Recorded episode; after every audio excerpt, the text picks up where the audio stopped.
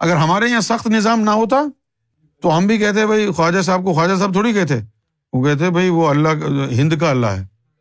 دادا صاحب کو Pakistan Pakistani version of God کہتے۔ وہ کیبلری کی وجہ سے مسائل پیدا ہوئے۔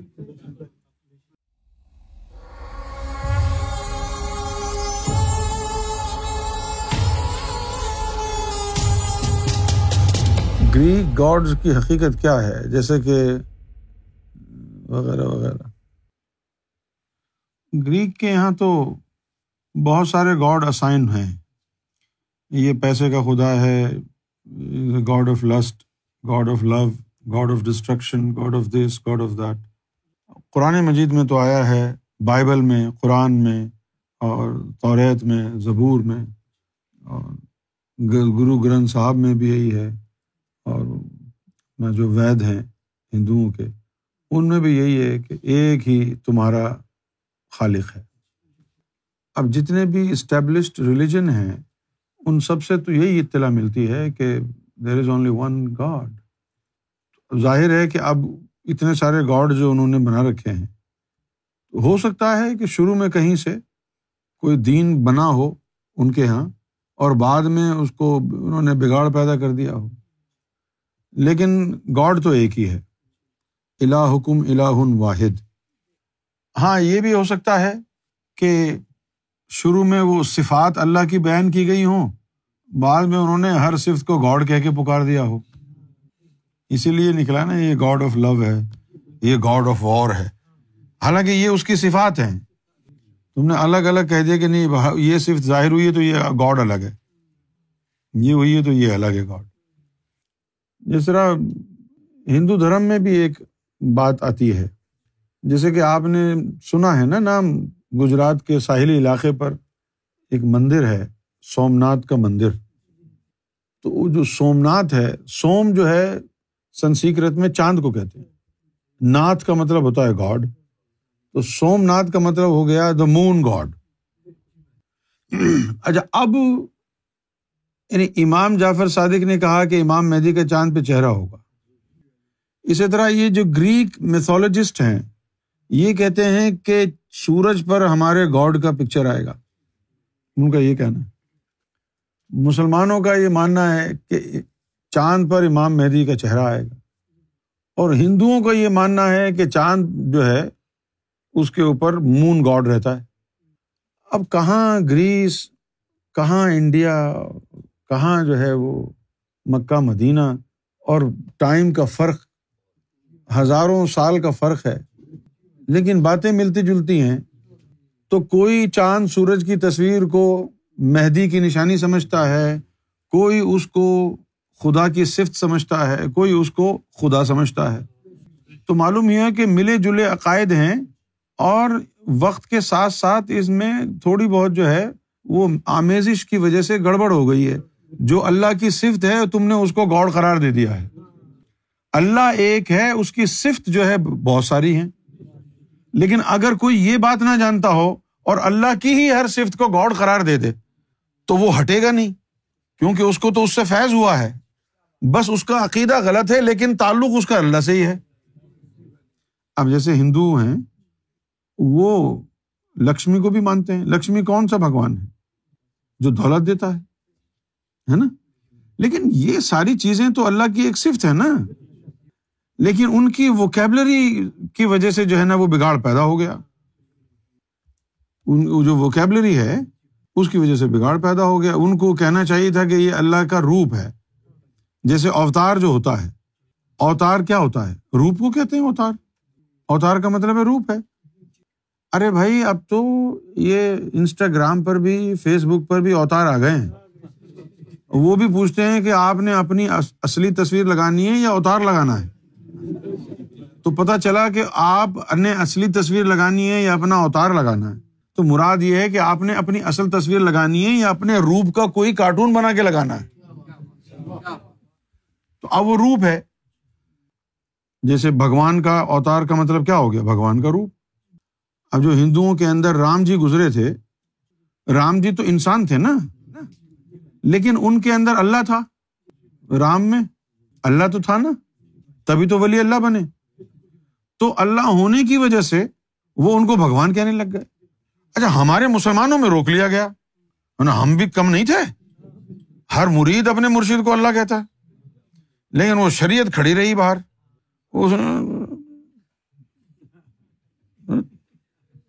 ڈنڈا لے کے مارے اگر ہمارے یہاں سخت نظام نہ ہوتا تو ہم بھی کہتے، بھائی، خواجہ صاحب کو خواجہ صاحب تھوڑی کہتے۔ وہ کہتے، بھائی، وہ اللہ، ہند کا اللہ ہے۔ دادا صاحب کو Pakistan Pakistani version of God کہتے وہ کیبلری کی وجہ سے مسائل پیدا ہوئے۔ کیونکہ ہندوؤں میں جو ولی گزرے ہیں، انہوں نے ان کو بھگوان ہی کہا ہے۔ کیوں کہا ہے؟ ان کے اندر بھگوان تھا۔ اب اتنی زیادہ وہ تعلیم والیم میں نہیں گئے نا کہ اتنی زیادہ پخراٹ لگائے ہیں کہ بھائی یہ نہیں، یوں کہو۔ اب ہمارے یہاں تو یہ ہے نا، وہ تو قرآن مجید کا جو ہم پڑھتے ہیں، کسی اہل علم کے سامنے، مولوی کے سامنے قرآن پڑھنا بھی عذاب ہو جاتا ہے۔ بسم اللہ الرحمن الرحیم، فوراً ٹوک دے بسم اللہ۔ ایسے پڑھو۔ الحمد للہ کہنا بڑا مشکل ہے ان کے آگے۔ گناہ ہوگا، صحیح سے پڑھو۔ حلوے والا ہے۔ الحمد للہ سبحان اللہ۔ اور کچھ نہیں آتا۔ بس یہی آتا۔ ہے تو کہنا میں کیا چاہ رہا ہوں کہ یہ جو گریک میتھولوجی اور گریک ریلیجنس وغیرہ ہیں نا، اب ظاہر ہے انسان خود تو جو ہے اتنی بڑی کہانی نہیں بنا سکتا۔ تو یقیناً کیا ہوا ہوگا کہ جو ان کو اصل تعلیم ملی ہوں گی، اس میں انہوں نے مرچ مسالہ لگا کے اور آگے اس کو پھیلا دیا۔ جو اللہ کا روپ تھا، صفت تھی، اس کو الگ سے گاڈ کہہ دیا۔ اسی طرح جو وہ کہتے ہیں کہ وہ سن گاڈ، مون گاڈ۔ ٹھیک ہے اور وینس وینس کو کہتے ہیں کہ یہ ایک لڑکی ہے۔ یہ پہلے زمین پہ ہوتی تھی، اس کو کسی نے کوئی منتر سکھایا، تو یہ وینس بن کے آسمانوں پہ رہتی ہے۔ حالانکہ اس میں کوئی کہانی سچی نہیں تو ان کے یہاں یہ ماننا، ان کا یہ ماننا ہے، گریک، جو قدیم باشندے ہیں، ان کا یہ ماننا ہے کہ بھائی ہمارے رب کا چہرہ سورج میں ہے، وہ یہ مانتے ہیں۔ اچھا اس میں تو ایسی کوئی بات ہی نہیں ہے؟ کوئی کفر والی بات کہاں ہے؟ ہے نا؟ اچھا اب جو اہم بات ہے وہ یہ ہے، جو میں آپ کو اب بتانے والا ہوں۔ یہ بات جو ہے، آپ آپ کو جو ہے تھوڑا سا سدھارے گی۔ قرآن مجید میں ایک ایسی قوم کا ذکر آیا ہے، یہود و نصارہ کے ساتھ، جس کو صابین کہتے ہیں۔ صابی۔ ان الزین آمن و لذین ہادو و نصارہ و صابین کہ اگر تم مومن بن گئے ہو، تو بھلے صابین میں سے ہو، یہود و نصارہ سے ہو۔ اللہ کے یہاں مومن۔ اچھا جب آپ اس کی تحقیق کریں کہ بھائی صابی کون تھا، تو تحقیق کے بعد پتہ چلتا ہے کہ یہ ایک قوم گزری۔ زمانہ گزر گیا۔ ایک قوم ہوا کرتی تھی۔ اور اس کے عقائد کیا تھے؟ یہ ستارہ پرست تھے۔ ستاروں کی پوجا کرنے والے۔ کون تھے؟ اب اللہ یہ کہہ رہا ہے کہ ستاروں کی پوجا کرنے والے بھی اگر تین چیزیں ان میں آ جائیں تو مومن ہے تو ایک طرح سے انڈوسمنٹ ہوا۔ ہے نا؟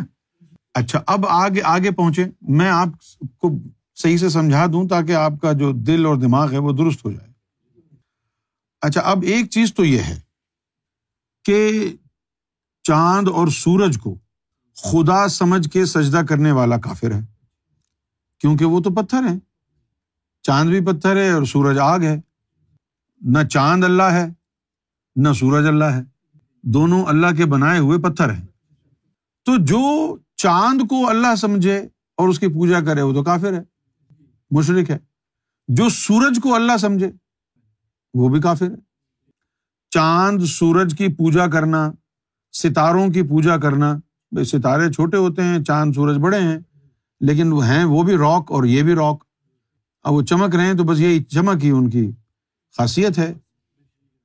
اچھا اب سورج کو پوجا، سورج کی پوجا کرنے والے کافر، چاند کی پوجا کرنے والے کافر، ستاروں کی پوجا کرنے والے کافر۔ تو پھر یہ جو ستارہ پرست ہیں یہ سالے مسلمان کیسے رہ گئے؟ اب اس کی وجہ کیا ہے؟ کہانی کہاں سے نکلتی ہے اور کہاں پہنچتی ہے؟ سمجھے؟ ذرا غور سے، توجہ سے سنیے۔ جس طرح یہ چاند ہے، جس طرح یہ سورج ہے ہے نا؟ اور جس طرح یہ ستارے ہیں۔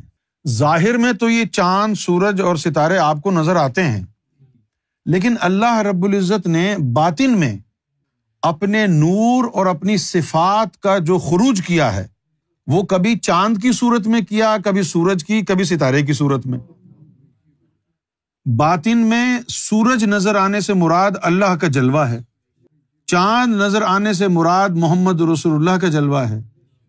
اور ستارے نظر آنے سے مراد اللہ کی صفات ہیں۔ ٹھیک ہے نا؟ اب جن کو اللہ تعالی نے اپنی تجلیات چاند، سورج اور ستاروں کی صورت میں، باطن میں، خوابوں میں دکھائیں اور وہ ان پر ایمان لائے اور مانتے رہے اور پھر جو ظاہر میں چاند، سورج اور ستارے دیکھتے، ان کی بھی وہ عزت کرتے۔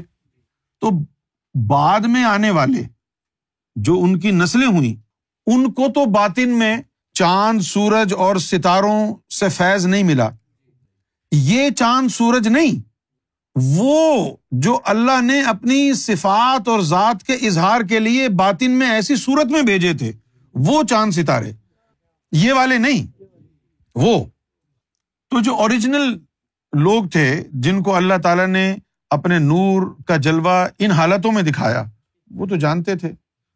لیکن بعد میں آنے والے، وہ یہ سب سمجھے کہ وہ چاند، سورج اور ستارے یہی ہیں جو آسمان پہ چمک رہے ہیں۔ انہوں نے اس کو پوجا شروع کر دی۔ وہاں سے بگاڑ پیدا ہو گیا۔ اب آپ سمجھ گئے ہیں بات کو؟ تو سابی اس کو کہتے ہیں جو ستارہ پرست تھے۔ یہ ستارہ پرست نام کہاں سے آ گیا؟ تاریخ میں لوگوں نے دیکھا کہ یہ ستارے کی پوجا کر رہے ہیں تو یہ ستارہ پرست ہیں۔ لیکن اور آگے جائیں تو پتہ چلے کہ ان کے آبا و اجداد، ان کے جو اکابرین تھے ان کو رب کی جو تجلیات ہیں، وہ خواب میں اور باطن میں ستاروں، چاند اور سورج کی صورت میں ظاہر ہوئی تھی۔ اچھا دوسری بات سنیں اب ابراہیم علیہ السلاۃ والسلام کا واقعہ بھی قرآن مجید میں درج ہے۔ کبھی انہوں نے چاند کو خدا کہا، کبھی انہوں نے سورج کو خدا کہا، ہے نا بھائی؟ تو اب اگر دیکھا جائے تو نبی کے بارے میں کیا کیا کہا جاتا ہے؟ کہ نبی معصوم ہوتا ہے۔ اگر نبی معصوم ہوتا ہے تو بچپن میں ہی مشرق کیسے بن جاتا ہے؟ ابراہیم علیہ السلام نے کیسے کہہ دیا کہ یہ چاند میرا خدا ہے، یہ ستارے میرے خدا ہیں؟ یہ تو قرآن میں ہے نا۔ کیا آپ کو امید ہے؟ جبکہ ابراہیم علیہ السلاۃ والسلام کے لیے قرآن مجید میں اللہ تعالیٰ نے فرمایا کہ ہم تم کو پوری کائنات کی امامت دے رہے ہیں۔ ابراہیم علیہ السلاۃ والسلام پوری کائنات کی امامت دینے کا کہا۔ اب تصور کریں آپ کہ یہودیوں کا دین، عیسائیوں کا دین اور مسلمانوں کا دین تینوں دین جو ہیں، وہ ملت ابراہیمی کہلاتے ہیں۔ ان تینوں ادیان کے چیئرمین کون ہیں؟ ابراہیم علیہ السلط وسلم یہاں تک کہ نبی پاک صلی اللہ علیہ وسلم کی بےسط کی دعا بھی ابراہیم علیہ السلام نے کی تھی۔ تو کتنا بڑا مقام ہوگا ان کا؟ ہے نا بھی ہوگا یا نہیں ہوگا؟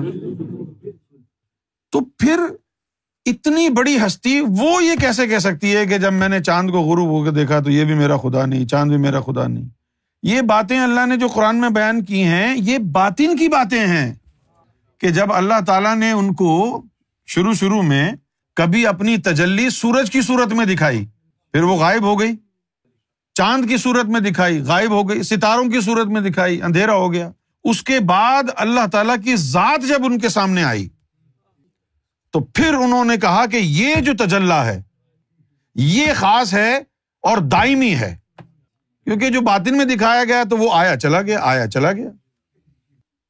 تو اب اگر ہم یہ سمجھ لیں کہ واقعی ظاہری سورج کو ابراہیم علیہ السلام نے خدا سمجھا، تو پھر تو بات ان کی امامت کی مشکوک ہو جائے گی۔ ان کی نبوت مشکوک ہو جائے گی کہ یار یہ تو یہ تو پتہ نہیں کس کس کو انہوں نے خدا سمجھ لیا تھا۔ ستاروں کو بھی خدا سمجھ لیا، چاند کو بھی خدا سمجھ لیا، سورج کو بھی خدا سمجھ لیا۔ تو وہ ظاہر میں نہیں تھا، وہ نظارہ باطن کا تھا۔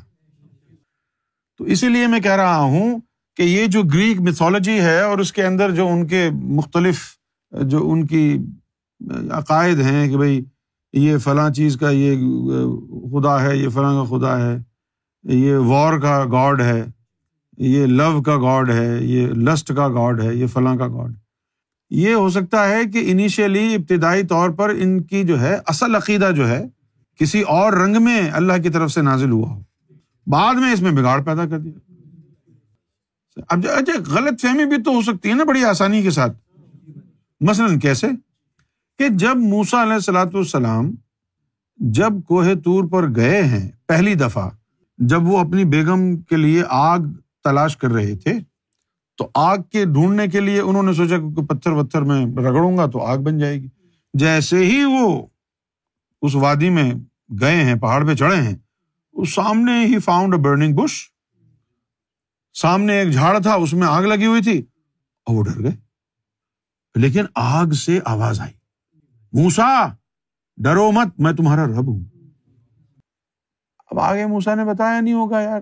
I approach the fire and somebody from the fire said he was God تو آج اگر ہندو اپنے مندر میں آگ لگا کے اس کو ہاتھ ٹیپ کے پوجا کر رہے ہیں، تو آپ کہہ دیں گے تم مشرق ہو۔ موسا علیہ السلام کو جو آگ سے آواز آئی تھی آئی ایم گاڈ اس کا کیا ہوگا؟ نہیں، آج اگر ہندو اپنے مندر میں آگ کی پوجا کرتا ہے اور اگنی کو ساکسی مان کے کہتا ہے کہ میری حفاظت کرنا، تو تم اس کا مذاق اڑاؤ گے، کہو گے یہ مشرق ہے۔ اور جب موسا علیہ السلام کوہتور پہ گئے، ان کو آگ نظر آئی تو آگ کے اندر سے آواز آتی ہے موسا ڈرو مت، میں تمہارا رب ہوں۔ تو معلوم یہ ہوا کہ ہندو جو یہ آگ کی پوجا کر رہے ہیں، اس کے پیچھے کوئی کہانی ہے؟ کوئی کہانی ہے؟ اب یہ الگ بات ہے کہ وہ کہانی آگے بڑھ کے بدل گئی ہو۔ ہے نا بھائی؟ بگاڑ تو ہو جاتا ہے نا۔ ہندو کا مذہب تو ساڑھے چھ ہزار سال، سات ہزار سال پرانا ہے ہندو کا مذہب۔ ہمارا مذہب تو صرف چودہ سو سال پرانا ہے۔ دیکھو کتنا بگاڑ ہو گیا۔ دیکھو کتنا بگاڑ ہو گیا۔ ایک فرقہ امام حسین کو مولا کہتا ہے، دوسرا فرقہ یزید کو، مردود کو مولا کہہ رہا ہے۔ جنتی بنا رہا ہے اس کنجر کے بچے کو۔ کتنا بگاڑ ہو گیا؟ ایک مسلمانوں کا گروہ کہتا ہے کہ باطنی تعلیم نہیں ہے تو سب بیکار ہے۔ مسلمانوں کا دوسرا گروہ کہتا ہے، باطنی تعلیم سب بکواس ہے۔ حالانکہ قرآن میں لکھا ہے، ہوا ظاہر ہو الباطن. تو جو دین چودہ سو سال میں اس حالت کو پہنچ گیا، تو آپ اندازہ کریں جو دین سات ہزار سال پرانا ہوگا، اس کے کتنے مسائل ہو گئے ہوں گے؟ اس کے تو بہت سارے مسائل ہو گئے ہوں گے نا؟ اچھا پھر اس کے بعد اصل جو نالج ہے ہندو دھرم کی، وہ گیتا میں نہیں ہے، وہ ویدوں میں ہے، جو وید ہیں، پرانے۔ اور وہ جو وید ہیں پرانے، آپ یقین کریں، اگر کوئی ان کو پڑھ رہا ہو اور آپ سن رہے ہوں، تو آپ پر کیفیت تاری ہو جائے گی۔ نشہ تاری ہو جائے گا۔ اتنا نور ہے ان میں، کیونکہ وہ اللہ کا کلام ہے۔ لہذا کسی کو برا مت کہو۔ اب جیسے گریک، گاڈ، واڈ جو بھی انہوں نے بنا رکھا ہے، ٹھیک ہے بھائی، یہ تمہارا ماننا ہے تو چلو، لکم دین حکم ولی دین اب نہ جانے اس کے اندر جو ہے اصل تعلیم کیا تھی اور بگاڑ کے بعد یہ صورت سامنے آئی ہے۔ لیکن کچھ نہ کچھ کہانی ہوتی ہے، ورنہ خود بخود نہیں بنتا یہ سب کچھ۔ اب جس طریقے سے موسا علیہ السلاۃ والسلام کو جو کوہ طور پر جھاڑ میں آگ نظر آئی تھی، وہ عام آگ تو نہیں تھی۔ وہ تو جلوا تھا، ان کو لگ رہا تھا کہ آگ ہے۔ وہ تو اللہ کا ہی جلوا تھا، آگ کی صورت میں۔ اسی طرح اگر یہ جلوا آگ کی صورت میں کسی گرو کے سینے سے نکلتا ہوا نظر آئے، تو پھر اس اگنی کو ساکسی مانو۔ وہ جو لکڑی میں آگ ماچس سے آپ نے لگائی ہے، وہ رب کیسے ہو سکتا ہے؟ جو رب کی آگ ہے، وہ تو سینے سے نکل کے آئے گی۔ یہاں پر فرق آ گیا ہے۔